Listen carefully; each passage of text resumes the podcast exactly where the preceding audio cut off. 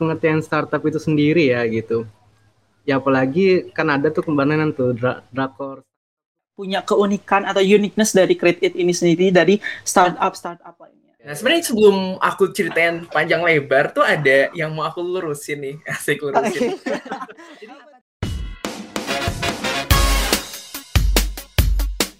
Pilih cari loker, siapin resume, dan interview, jadi entrepreneur, modal, komoditi, target pasar, atau influencer, personal branding, dan bikin konten. Ruang Bijang Karir hadir untuk kamu yang penasaran tentang dunia karir. PR Hima MBTI Presenting. Ruby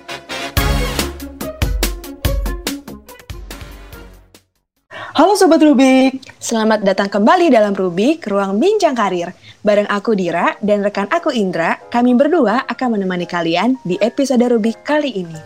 Bener banget tuh Dir, dan pada episode kali ini kita bakal ngebahas pekerjaan yang lagi happening-happeningnya nih, gara-gara salah satu drakor atau drama Korea yang rilis di bul bulan Oktober tahun 2020 lalu nih Dir. Bisa nebak gak kira-kira drakornya itu apa? Hmm, tentang pekerjaan ya? Iya. Startup bukan sih? ya bener banget kita bakal ngebahas seputar startup nih dan kita bakal kedatangan narasumber yang pastinya kece dan parah banget di episode kali ini karena kita nggak kedatangan cuma satu narasumber tapi dua narasumber sekaligus nih Dir. Dan background mereka ini juga no kaleng-kaleng banget ya Andra. Mereka Bener berdua banget. juga merupakan mahasiswa Telyu yang saat ini emang sedang mengembangkan startup mereka loh. Kayak kita uh, sapa dan langsung ajak ngobrol aja kedua narasumber kita yaitu Karya dan Karobi yang merupakan founder dan co-founder dari startup Create It. Hai Kak Rea, halo Kak Robi, gimana kabarnya nih Kak? Hai Kak Rea, hai Kak Halo, halo, halo, halo guys. Gimana nah. juga kabar kalian? Baik banget, baik banget. Baik banget Kak. Nah, kayaknya sebelum kita lebih banyak nih ngulik-ngulik seputar dan cerita-cerita bareng Karya dan Karobi, enaknya nih Karya dan Karobi kenalin diri dulu dong. Uh, maka kan kayak ada pepatah tak kenal maka tak sayang. Boleh dong memperkenalkan diri dulu ke pendengar podcast Rubik nih. Oke. Okay.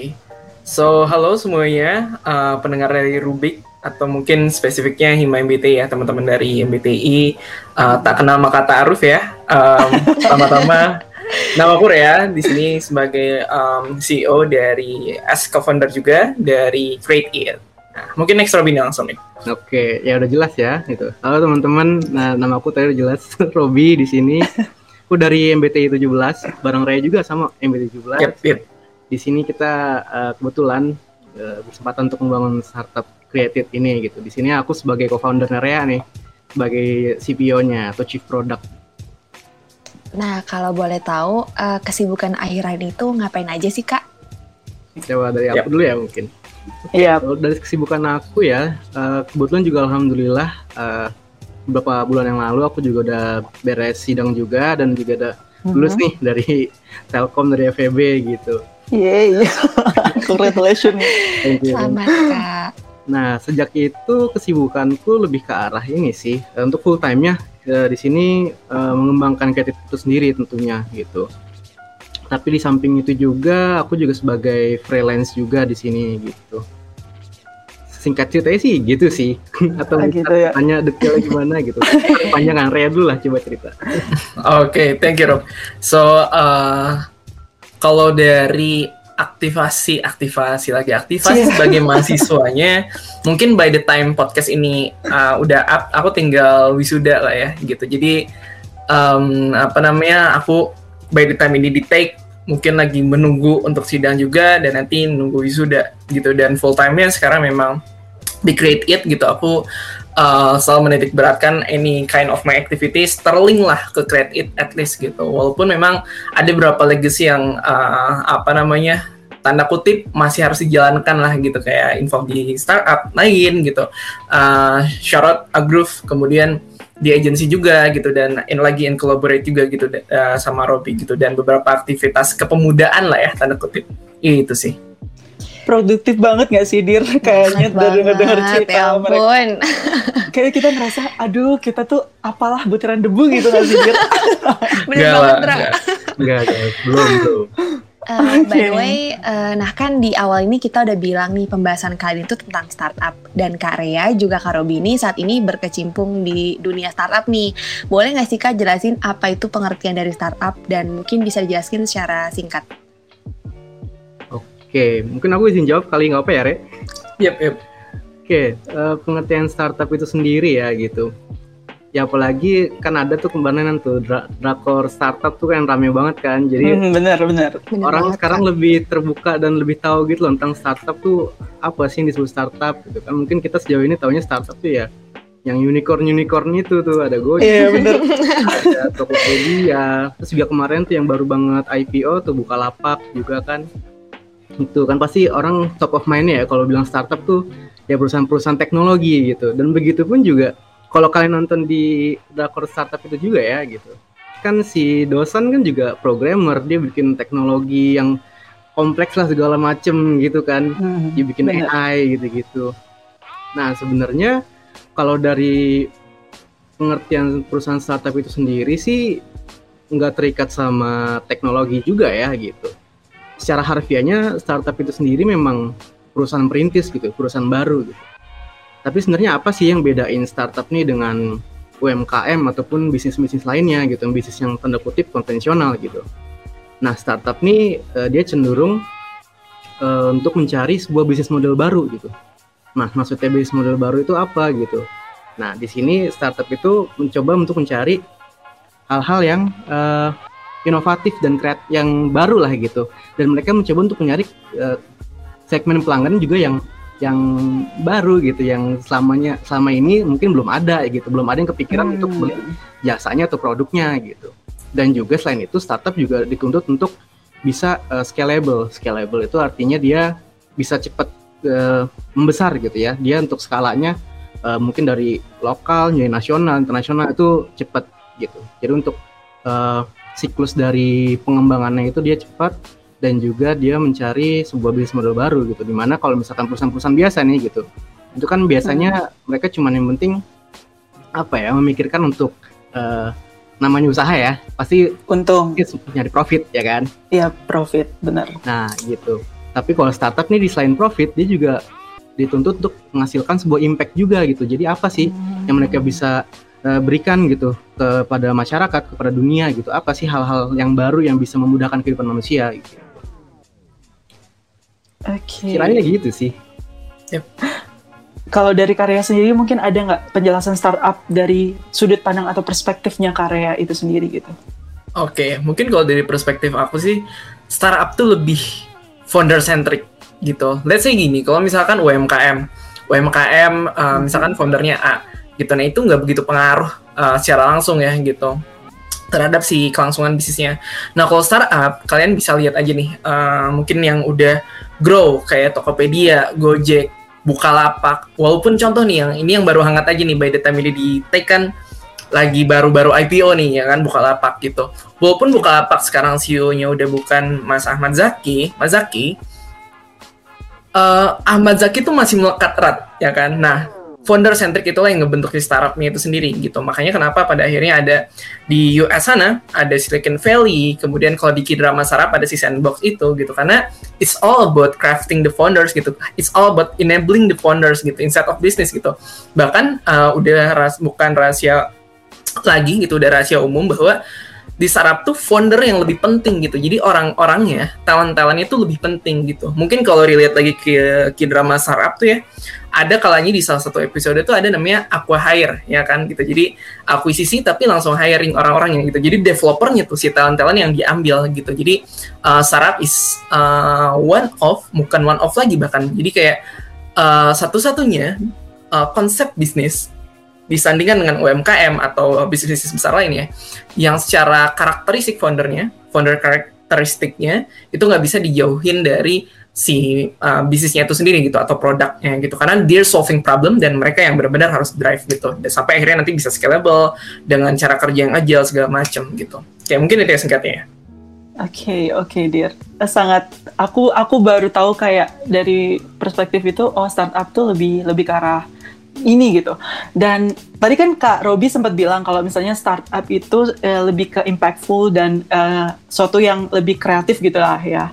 Nah, aku mau nanya dong, kan Karya dan Kak Robi ini merupakan founder dan co-founder dari Create It itu sendiri. Nah, kalau boleh tahu Create It itu startup yang bergerak dalam bidang apa sih? Pasti ada dong yang kayak punya keunikan atau uniqueness dari Create It ini sendiri dari startup-startup lainnya. Boleh dong diceritain ke kita gitu.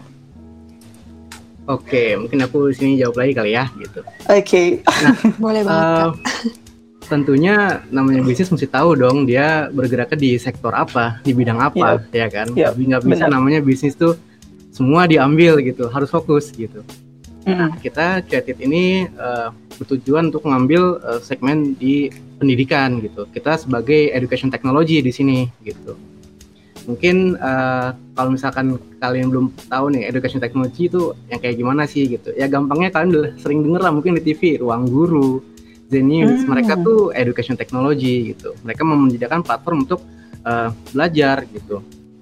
Cuman kalau uh, seperti ruang guru itu kan dia lebih terfokus ke arah ini ya anak-anak sekolah ya. Disebutnya K12 K12 gitu. Jadi kayak bimbel gitu kan mereka belajar ada kelasnya ada materi-materi sekolah gitu Nah, selain ada yang K12 ini juga ada uh, yang bentuknya mungkin kasarnya tetap kayak bimbel juga gitu ya, tapi online dan ini ada kelas-kelas gitu. Nah, contohnya pasti kalian udah pernah lihat juga yang namanya Coursera, ya Udemy gitu-gitu kan. Pasti aku juga yakin nih dari kampus nih sediain akun gratis nih buat Coursera. Kalau login pakai Telkom University ya, itu bisa tuh hmm. kalian ikut-ikut course-course gitu. Nah, kita bergeraknya di uh, bidang tersebut. Kita memberikan pendidikan untuk uh, upskilling gitu, di oh. khususnya gitu. Kalau untuk uh, education technology sendiri ya gitu, itu enggak apa ya terbatasi hanya di belajarnya aja gitu, tapi juga di uh, sarana untuk pembelajarannya juga gitu. Makanya nama teknologi uh, edtech itu juga awal-awalnya itu sejarahnya memang dia hanya berbentuk teknologinya gitu. Contohnya kayak uh, alat-alat uh, belajar apa gitu. Nah, mungkin sekarang dengan adanya pandemi ya, orang menggunakan namanya LMS tuh, Learning Management System gitu. Itu termasuk edtech juga gitu. Hmm. Sebelum pandemi pun juga mungkin kalian di kelas uh, ada yang ikut ini ya. Uh, di kelas tuh pakai yang namanya ada Kahoot juga tuh kan kuis-kuis gitu tuh kan buat uh, di kelas gitu. Itu juga termasuk edtech juga. Itu uh, sebuah toolsnya untuk uh, meningkatkan uh, engagement dari pendidikan ini gitu. Gimana orang tuh lebih semangat untuk belajar gitu kan. Dengan ada kahut kan jadi rame tuh di kelas kan. Gitu kayak saling rebutan tuh siapa yang pengen uh, paling ini nilainya paling tinggi gitu kan rebutan gitu. Itu bikin jadi kelas tuh semakin seru kayak gitu dengan ada efek nah di Creative ini gitu kita nggak cuma menyediakan hanya platform belajar upskilling tapi kita juga menyediakan ya itu tadi uh, gimana cara bikin belajar tuh semakin lebih seru gitu lebih nyaman juga dengan kita menyediakan adanya uh, personalisasi untuk kelas-kelas dan juga kita menyediakan adanya gamification gitu. Apa sih gamification ya intinya kita bikin gimana kelas tuh kayak seolah-olah kayak main game aja gitu. Kita belajar tuh ya bikin seru gitu, nggak yang ah mumet belajar, tapi oh, seru nih belajar nih gitu, kayak main game. Ya kan ya, okay. ya? Yup, betul betul menarik banget gak sih ide idenya? Ya, Pantesan ya kayak aku tuh ya, aku tuh kan udah pengikut setianya Crit It lah ceritanya. Aku tuh ngikutin follow Crit It nih. Aku Siap. tuh kepoin IG-nya gitu kan Crit It uh, setiap ada uh, apa namanya pitching kalau kalian nggak tahu nih pendengar Rubik pitching itu apa kayak uh, menggait investor gitu lah kayak uh, inkubator inkubator gitu nah itu tuh ada selalu kayak namanya create it ini sendiri. Dan aku tuh kepo banget wah ini nih emang uh, spesifikasi dari create it ini apa sih yang bisa bikin mereka uh, masuk gitu loh ke dalam proses-proses yang namanya inkubator kayak gini. Ih ternyata emang se menarik itu sih uh, ide dari create it ini sendiri Bener banget. Nah. Thank you, thank you. ini. Soalnya aku aku kepo banget sama kredit ini. Soalnya dari awal uh, eh, PKKMB pun dari awal uh, ospek jurusan ya dulu itu tuh uh, kan sempat ada penyuluhan dari karya sendiri dan aku tuh dengerin ah oh dia founder dari kredit kredit apa ya? Wah startup ternyata. Wah aku sampai lupa loh. boomingnya iya booming boomingnya gitu. Dan ternyata emang se, se, se kreatif itulah uh, startup yang dibangun oleh Karya dan Karobi ini dir Bener banget. Keren sih. Keren banget Thank nggak you, thank you, thank you. ya ampun. Aku selalu sekepo itu ya sama Creative, makanya aku excited banget nih saat ini untuk ngobrol sama karya sama Kak Robi gitu. Oke oke oke. Nah terus aku pengen nanya nih kak, eh, gimana sih kak awalnya bisa sampai kepikiran eh, ngebangun startup itu dan mungkin bisa jelasin long short story-nya itu gimana? Oke, nah ini eh, menarik sebenarnya. Iya. Nah sebenarnya sebelum aku ceritain panjang lebar tuh ada yang mau aku lurusin nih, asik lurusin. Jadi Apa tuh, Kak? Kalian pernah denger ini gak sih istilah hmm, Mandela Effect? Mandela Effect. Ini kita santai aja kali ya. Mandela Effect. Pernah, tapi Pernah saya ya? nggak, eh, tapi nggak pernah tahu spesifikasi artinya itu apa gitu. Cuma pernah Iya, benar, mendengar benar. kata Mandela Effect. Pernah dengar tapi nggak tahu Oh, iya. banget Oh, gitu. gitu. Mandela Effect tuh contohnya gini, kayak eh, kalian tahu kartun Looney Tunes kan? Mm-mm. Ah, Nah, Tahu. Looney Tunes tuh aslinya tulisannya kan Looney Tunes. Nah, itu tuh banyak yang uh, nyangka tuh tulisannya Looney Tunes gitu. Jadi ada uh, apa namanya false memory lah ya, simple uh, simpelnya kayak gitu. Mm-mm. Misalkan yang tulisannya T O O N, yang kita pikirkan tuh T U N S. Nah, Ah, apa hubungannya sama kredit di sini? Nah, banyak yang nyangka kredit itu di di di bukan ditemukan lah ya, dimulai beroperasi tuh kayak dari tiga tahun yang lalu gitu loh. Iya, Nah, Ya kan, kayak ini tuh nggak pertama kalinya, kayak Udah dari kapan-kapan tuh udah terlalu sering gitu loh ketemu orang-orang kayak, "Eh, kok ini kapan nih kalau nggak salah udah lama segala macam. Padahal tuh kita baru mini banget gitu, dan eh, bahkan banyak yang bilang alhamdulillahnya memang kita diberikan kesempatan untuk bukan grow ya, kita nggak mau mengglorifikasi grow tersebut gitu, cuman learn um, faster gitu dan uh, it felt best juga. Nah cuman um, ini ternyata sejarahnya. Aku menemukan kenapa orang-orang tuh menemukan false memory tersebut gitu. Kenapa menganggap kredit itu udah lama gitu. Ternyata aku dulu kan pernah punya agency gitu. Jadi uh, dulu tuh aku sebelum kredit itu ngeran my first business tuh agency gitu. Jadi uh, ngebantu UMKM sampai brand besar gitu. Benar-benar uh, di bidang uh, digital dan juga kreatif lah gitu. Sampai akhirnya di tahun 2018 19 awal 19 ketika aku dulu BEM juga kebetulan BEM FEB Telkom. Dan di sana tuh um, apa namanya lagi rame-ramenya nih isu uh, startup digital segala macam gitu yang talent talentnya gitu kan skillsnya kayak coding, uh, desain segala macam. Salah satunya ada namanya UI UX nih gitu. Nah aku sebagai business owner tentunya kan pengen expand service nih ya kan ke UI UX sampai akhirnya aku bikin uh, fake project lah ya tanda kutip gitu fake project untuk uh, bikin aplikasi namanya Create It gitu. Konsepnya dulu nggak kayak gini gitu. Jadi dulu tuh uh, menghubungkan freelancer dengan bisnis atau UMKM sesimpel itu. Terus ya udah aku iseng masukin si project ini daripada nganggur ya kan buat tugas gitu. Nah mungkin ini juga sedikit tips gitu kayak uh, kalau menjalankan perkuliahan sambil bisnis ya udah konekin aja gitu. Bahkan ada beberapa uh, teman-teman yang aku kenal uh, bisnisnya jalan dia masukin bisnisnya ke mata kuliah kewirus ya kan kalau di MBTI di Iya, banyak. ya. gitu. Banyak tuh yang kayak gini bener nah dimasukin lah tuh mulai si kredit kredit ini gitu. Cuman padahal project-project ini aja gitu kayak uh, aku kan daripada dua kali kerja bisnisnya iya kelasnya iya ya udah masukin aja tuh si kredit gitu. Lama-lama itu itu jadi growing gitu terus masuk ke lomba-lomba sampai akhirnya tuh uh, apa aha momennya tuh sebetulnya bukan aha moment sih belum aha moment justru. Uh, inilah turning point inilah turning point tuh waktu itu aku bawa si ide ini ke Singapura gitu lomba ngewakilin FEB Telkom.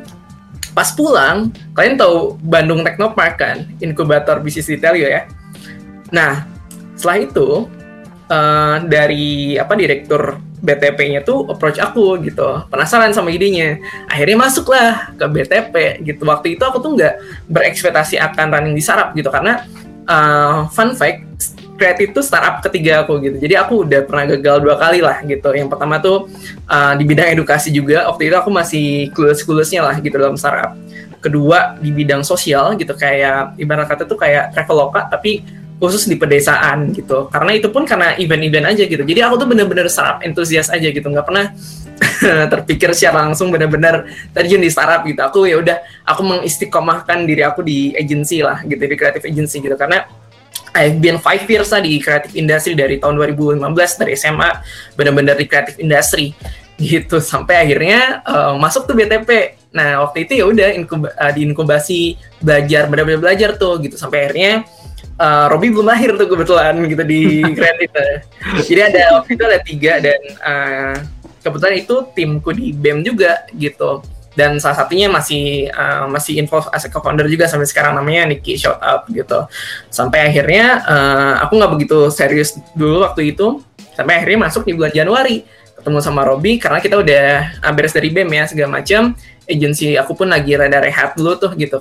Uh, sampai akhirnya mulai masuk bulan Februari. Nah di sana ada namanya BT, BTP Expo gitu. Akhirnya udah kita coba launch, coba kembangin Maret. Nah baru mau meeting pertama, eh enggak, udah meeting pertama ya Robby waktu itu di Hotel Mercure nggak salah hujan-hujan Oh, iya, malam. Apa namanya? Eh, 2020. Iya kan? Iya, 2000 awal 2020 gitu. Kebayangkan dari Bojong Soang ke Hotel Mercury itu hujan-hujanan kayak udah anak kayak anak kucing kehujanan ya kan gitu. Terus meeting lah ya kan, meeting di sana sampai akhirnya oke siap eksekusi segala macam. Dor. Seninnya itu langsung pandemi, Pandemi itu. semua gitu. Padahal kita baru mau ngedevelop banget gitu loh dengan offline activation. Pokoknya uh, fun fact juga, jadi industri startup dulu dan kini itu beda banget gitu, apalagi pas online gitu. Bedanya kayak apa itu banyak banget aspeknya. Cuma yang jelas adalah cara bekerjanya gitu. Sampai akhirnya uh, ya udah bulan Maret, April uh, waktu itu juga kita apa namanya nggak nggak langsung kayak attack kayak gini uh, dan journey-nya juga lumayan panjang di sana gitu. Jadi ya udah uh, waktu itu kebetulan uh, partnership juga sama programnya Kominfo. Nah di situ sebenarnya uh, kenapa yang uh, reason utama yang ngebuat kita grow gitu. Shout out juga nih mungkin buat partner kita namanya Kumpul. Jadi dari sana itu sebenarnya kita mau buat program buat uh, Tell You namanya Sarah Bikin Telkom University gitu. Nah, Maret, April, nah program pertama kita ada gitu. Jadi Create itu langsung dipercayalah jadi partner gitu. Karena dulu nggak ada edukasi gitu. Dulu di ecosystem builder saya intinya gitu. Pengen uh, jadi hubs gitu, hubs antara talent-talent dengan bisnis-bisnis gitu. As simple as that gitu. Sampai akhirnya um, alhamdulillah dapat hibah gitu. Jadi benar-benar uh, Create itu tanda kutip bener-bener modalnya minus lah gitu. Waktu itu pun jujur ini pun aku nggak malu menceritakan ini gitu karena part of entrepreneur journey adalah kegagalan juga gitu. Jadi tadi sempat ada yang kosong. Jadi bulan November Desember tuh aku lagi uh, drop-dropnya lah secara bisnis gitu. Jadi kan minus tuh gitu. Mana ada profit segala macam dari yang uh, risk up tadi gitu agensi gitu. Sampai akhirnya uh, I do believe ketika emang persisten ya sama suatu gagasan uh, mulai banyak hal-hal ajaib yang datang gitu. Jadi uh, mulai masuk di inkubasi di The Greater Heart SBM ITB lah gitu. Terus mulai apa namanya jadi langsung jadi finalis uh, top 10 sama yang udah jalan lainnya di UI gitu. Salah satu entrepreneur event terbesar dan bergengsi di UI gitu sampai akhirnya uh, dapat hibah dari inkubator Bandung Technopark kepilih jadi apa namanya salah satu startup di aksari startup mahasiswa Indonesia. Padahal yang yang bisa ikutan tuh minimal berjalan satu tahun. Kita belum satu tahun udah boleh ikutan gitu. Sampai akhirnya ya udah banyak hal ajaib yang terjadi dan kita tuh berubah jadi attack-nya gitu. Nah ini baru uh, the aha moment of create it-nya justru di sini tuh. Baru akhir tahun 2020 sebenarnya. Jadi akhir tahun 2020 tuh uh, another magic happen to us gitu. Jadi kita dikasih literally dikasih. Kita nggak bayar speser pun ya bayar buat GoFood doang nih. Apa namanya aku Robi dan teman-teman kreatif ya. Ingat banget itu makan di Bandung Technopark kirain ada apa dan mau dikasih PT sama Tell You Iya. gitu. Jadi ah, mereka tuh kayak uh, kita langsung mind blowing banget terus kayak langsung bikin video ala ala apa namanya startup. Karena pas gitu bulan Oktober itu gitu. Lebih se sepanjang perjalanan itu ya kita ngadain berapa program segala macam benar-benar uh, purely apa yang kita bisa lakukan aja. Sempat bikin websitenya dan uh, kita nggak tahu cara rekrut talent yang benar gitu dan uh, not works uh, apa namanya develop apa namanya go to marketnya segala macam itu juga uh, kita learning by doing gitu. Sampai akhirnya bulan Nov Desember itu Desember kita udah langsung dikasih PT jadi berdirinya emang pas uh, 15 Desember 2020 gitu. Dan di sana udah resmi as edukasi ya kan? Karena kenapa? Karena kita kepilih juga nih gitu. Startup yang masih bayi yang masih krucil ya kan?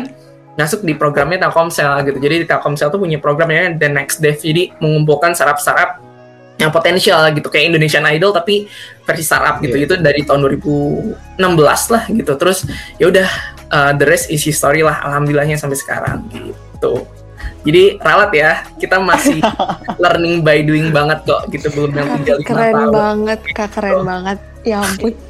ngedengerinnya aja excited banget ya dia. Banget ya ampun.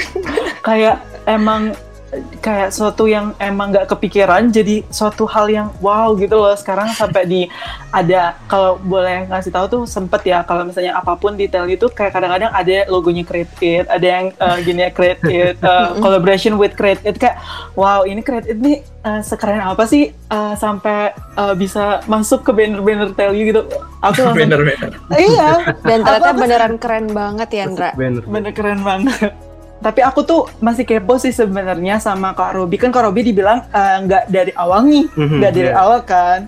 Nah kenapa sih Kak Robi tuh pingin banget masuk ke Create It ini? Eh maksudnya kayak alasan Kak Robi pingin masuk ke Create It ini apa sih waktu itu gitu? Sampai Kak Robi yaudah yuk ayo gas gitu. Oke, kalau backstory aku sendiri ya itu awalnya malah aku nggak apa ya, malah belum tahu tuh kredit tuh apa. Aku kira tuh Rea tuh emang tugas aja gitu.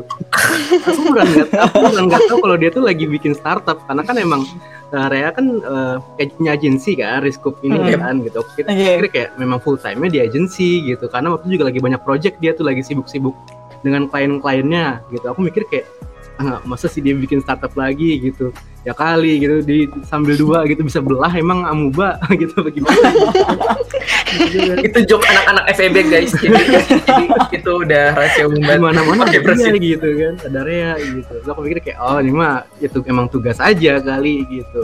Terus juga di kala waktu itu memang eh, lagi ada ini ya emang eh, mata kuliah Quirus kalau nggak salah gitu. Dan aku pun juga kasar ya uh, quote unquote juga Quirus tuh ala-ala bikin startup juga gitu. Cuman nggak work out Hmm. karena memang kan sibuk gitu kan anak-anaknya juga dan mindsetnya juga memang aja udah buat Quirus aja gitu. Aku juga udah cukup burn out dengan waktu itu eh, di apa tugas virus ini gitu terus aku mulai kepo gitu kan nanya gitu kayak ke Rea gitu "Ini lagi bikin apaan sih? gitu. Iya nih Oh, oke. lagi startup gitu. Oke aku belum ada interest tuh gitu. Tapi malah Rea waktu itu yang approach aku gitu karena oh. waktu itu lagi butuh orang tech dulu gitu. Jadi eh, pas awal kreatif itu justru malah aku sama Rea di hire sebagai CTO di sini gitu.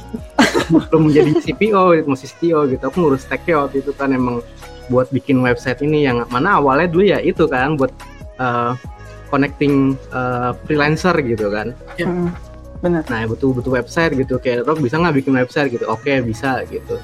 Sekali kayak ya udah sekalian aja kalau gitu mau nggak ntar lu jadi ininya gitu uh, uh, tech orang technya gitu tech officer ya oke ayo lanjut aja gitu. Karena kebetulan juga waktu itu kan udah organisasi semua beres gitu. Aku udah nggak jabat di mana-mana lagi gitu. Kayak ya udah aku cari kesibukan gitu kan.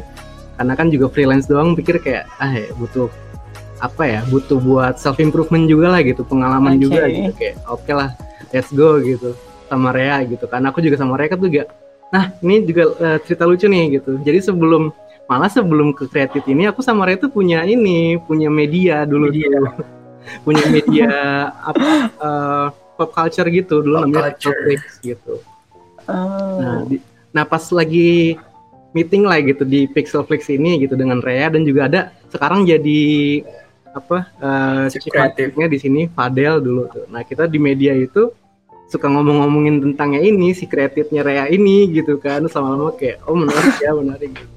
Terus akhirnya ya udah Rea ngajak aku jadi full time di kreatif juga gitu. Akhirnya dari CTO waktu itu sekarang jadi eh, ke CPO-nya gitu. Cocok ya kak Kayak- berarti.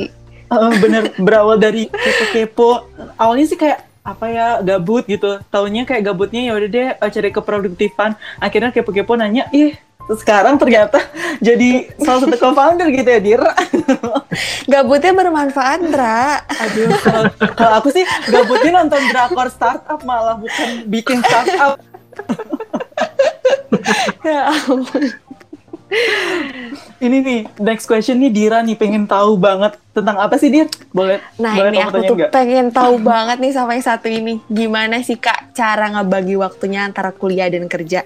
Pastinya kan banyak banget nih kegiatan kuliah sama organisasi gitu kan. Kalau aku sendiri nih kuliah sama organisasi tuh udah bikin aku pusing banget. Apalagi Bener buat kerja gitu kan.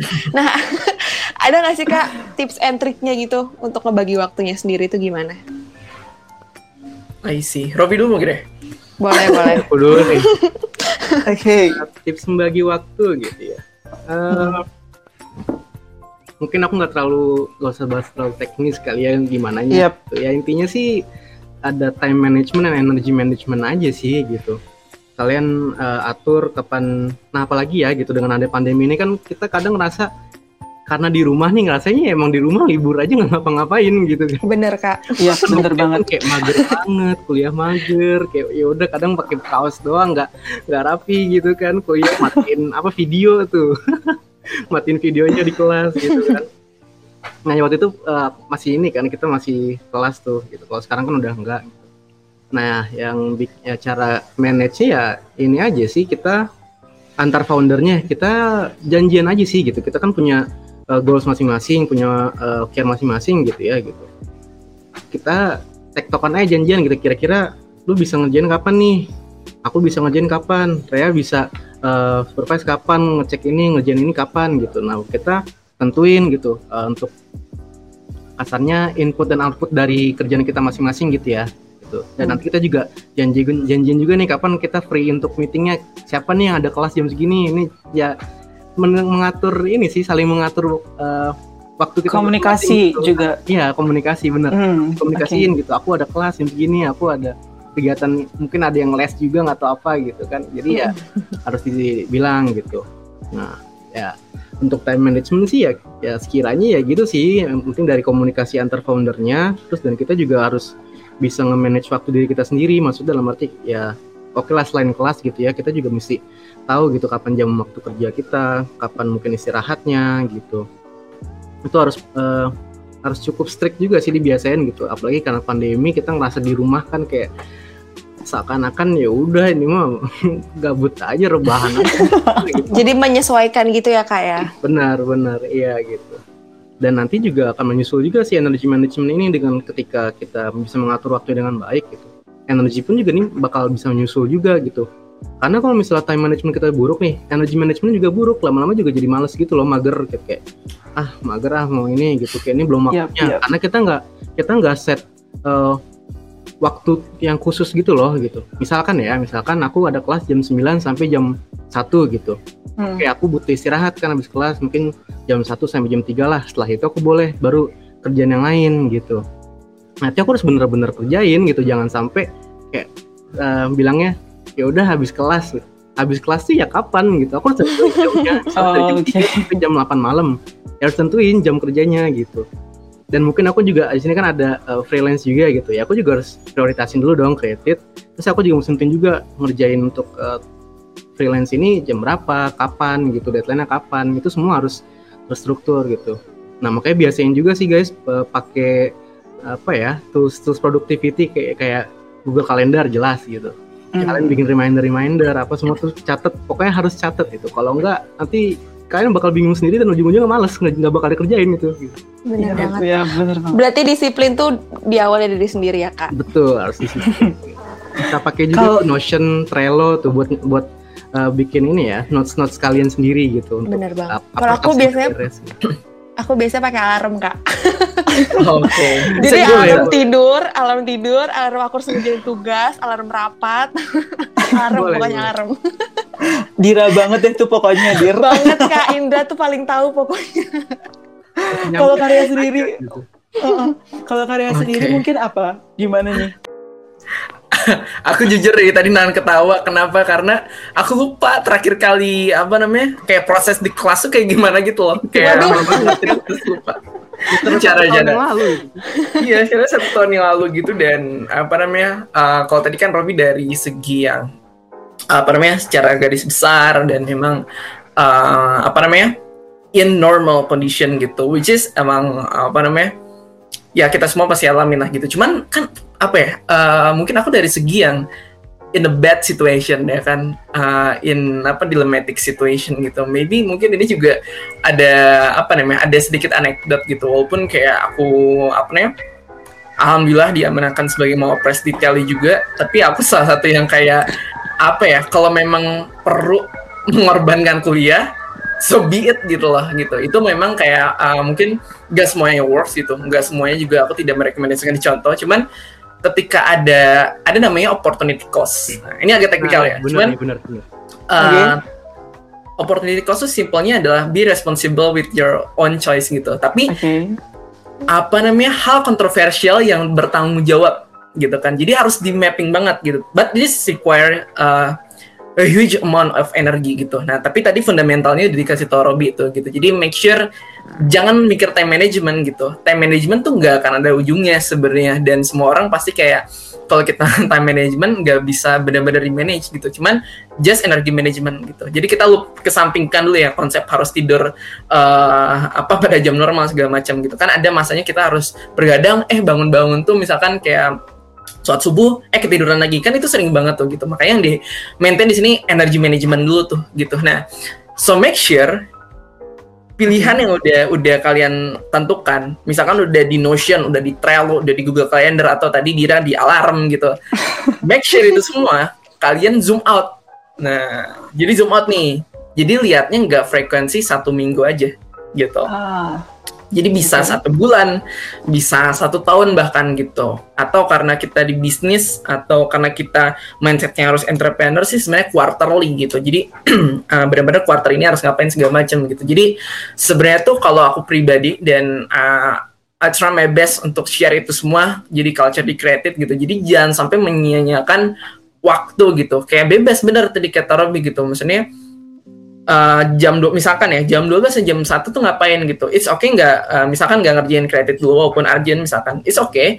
Nah tapi lempar kayak lain gitu maksudnya uh, delegates Delegate, gitu. Jadi kita ya. juga ada culture kayak gitu tuh. Misalkan kayak uh, cross inilah gitu cross apa namanya kayak main bola, bola basket lah gitu cross assignment gitu Oke. uh, cross responsibilities gitu. Nah, tapi lebih dari itu, justru maintain dulu nih si individunya gitu, si diri sendirinya gitu. Kalau misalkan jam misalkan ya contoh ya, jam 1 sampai jam 3 itu uh, sebenarnya bisa tapi ya tidak responsibel. Ini konteks uh, luas ya gitu, nggak cuman misalkan assignment di kreatif segala macam. Sesimpel kayak misalkan harus nganterin orang tua gitu atau misalkan harus uh, apa ke vet ngantar kucing misalkan untuk berobat gitu. Ya so be it gitu. Tapi jangan sampai disia-siain gitu. Once disia-siain nanti akan domino gitu. Dan kalau lihat di uh, zoom out itu tuh ada kayak crack di satu timeline di satu waktu yang nanti jadi domino, domino semuanya. effect gitu. Iya jadi Oh. benar-benar domino pengaruh effect. semuanya gitu berpengaruh ke semuanya gitu. Kalau kalian nonton series Marvel Loki nah ini apa culture reference nih gitu.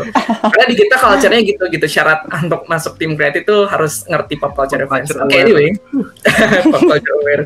Gitu. Jadi sebenarnya eh, untuk sekarang ya energy management is a journey lifelong journey gitu. Aku pun jujur baru tahun 2021 ini bener-bener apa ya bisa eh hap bukan happy sih sebenarnya bisa aware dengan timeline yang aku udah buat sama satu tahun gitu. Jadi nggak ada yang namanya alhamdulillah uh, this very blessed juga untuk aku pribadi gitu. Nggak pernah ada namanya kayak burnout segala macam. Walaupun ya ener kerjaan kayak apa itu minggu gitu. Walaupun ya aku mindsetnya harus ada satu waktu yang kayak minggu benar-benar uh, doing tanpa ada yang kejar-kejar lah ya gitu. Dan alhamdulillah gitu buat create it Riscope maupun uh, yang lainnya itu udah happy lah gitu maksudnya uh, udah nggak bicara time management lagi gitu. Walaupun in the process dulu ada kalanya kayak uh, apalagi di organisasi lah ya. Kalian kebayang dong gimana kerasnya hiruk pikuk organisasi ya gitu kayak. Oke. banget kak. Atau, ini karena aku udah demis aku feel free lah ya untuk menyindir nyindir hal-hal ini.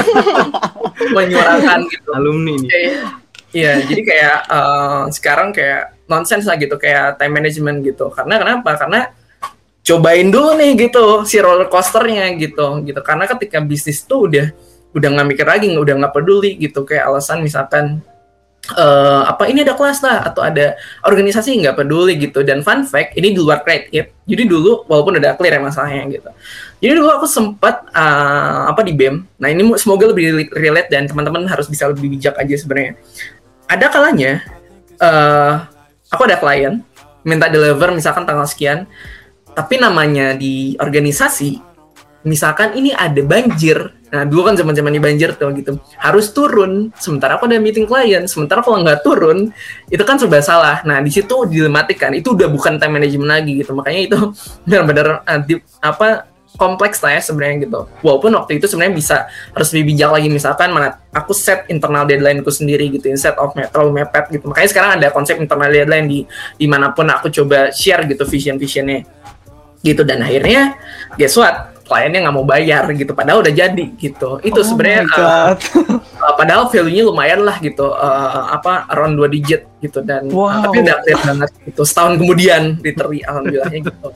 Itu sih banyak banyak apa namanya banyak hal-hal yang di luar nalar lah ya. Uh, di luar nalar mahasiswa gitu I think. But it is uh, di di lain sisi juga it is privilege gitu. Karena kalau tanpa itu sih mungkin uh, masuk di industri startup itu akan lebih tidak berhati-hati ya. Karena kenapa? Kalau di startup tuh kesalahan kecil kita wah itu kayaknya satu Indonesia bisa dengar gitu. Kenapa? Karena industrinya kecil banget kalau di startup gitu. Jadi sebisa mungkin interpersonal kita dijaga terus uh, interpersonal bisa terjaga kan karena kita nge-maintain day to day basic ya kan? Karena itu kumulatif banget ya gitu. Kita aware kebayang nggak sih kalau misalkan kita udah uh, bip F apa ya? Boleh ngomong ini nggak sih? Agak-agak eksplisit.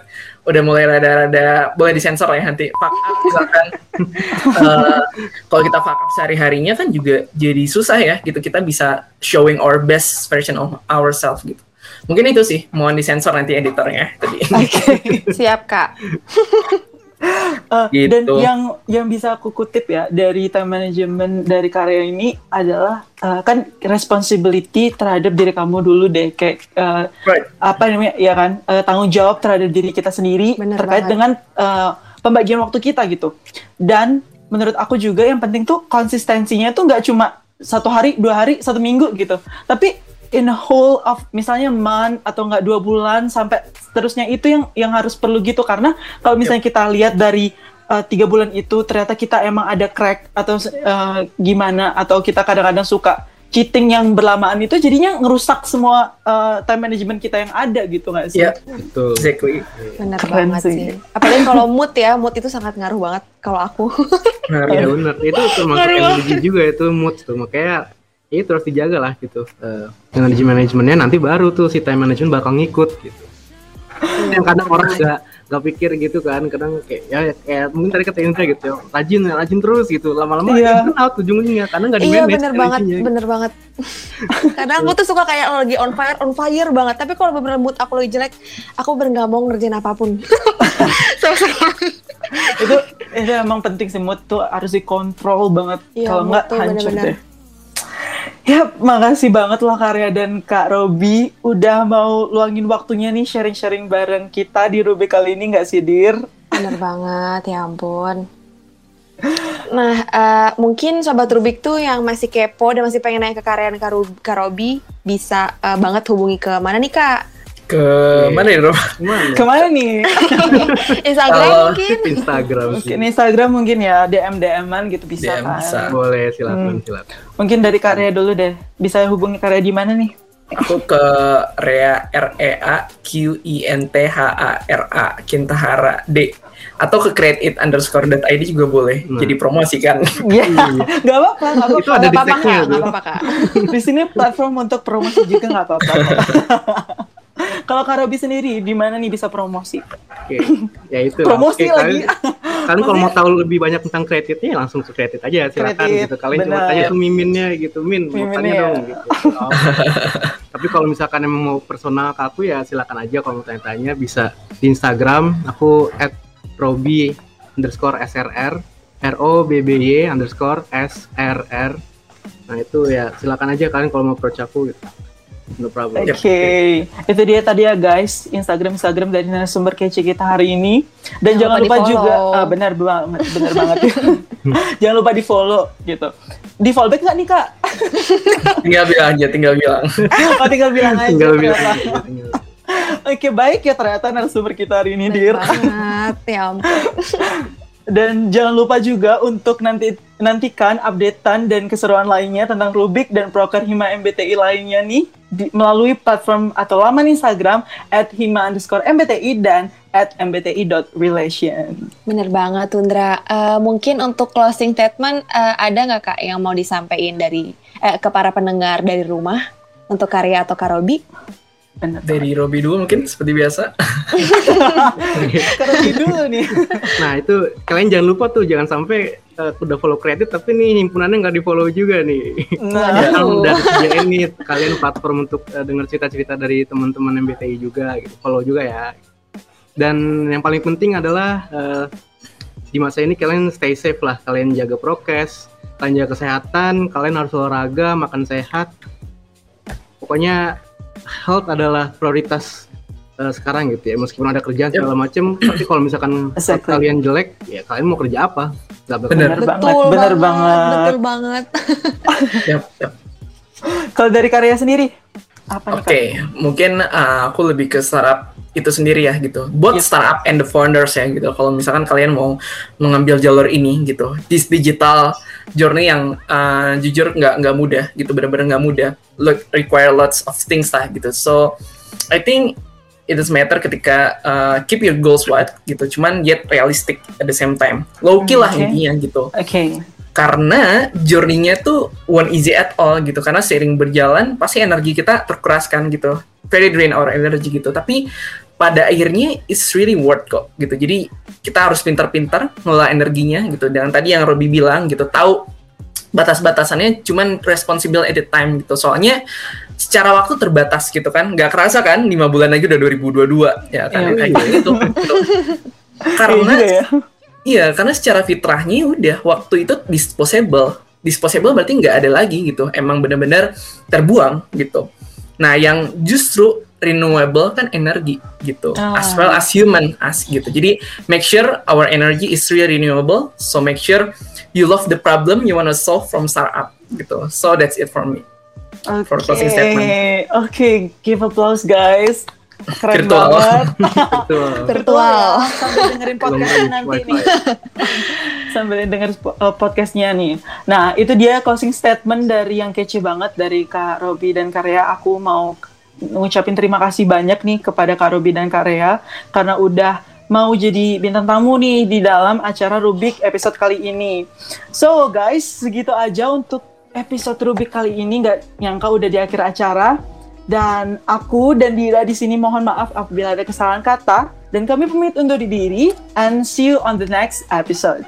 See Bye, you guys. guys. Bye-bye. See you. Bye Thank you. guys. Thank you for listening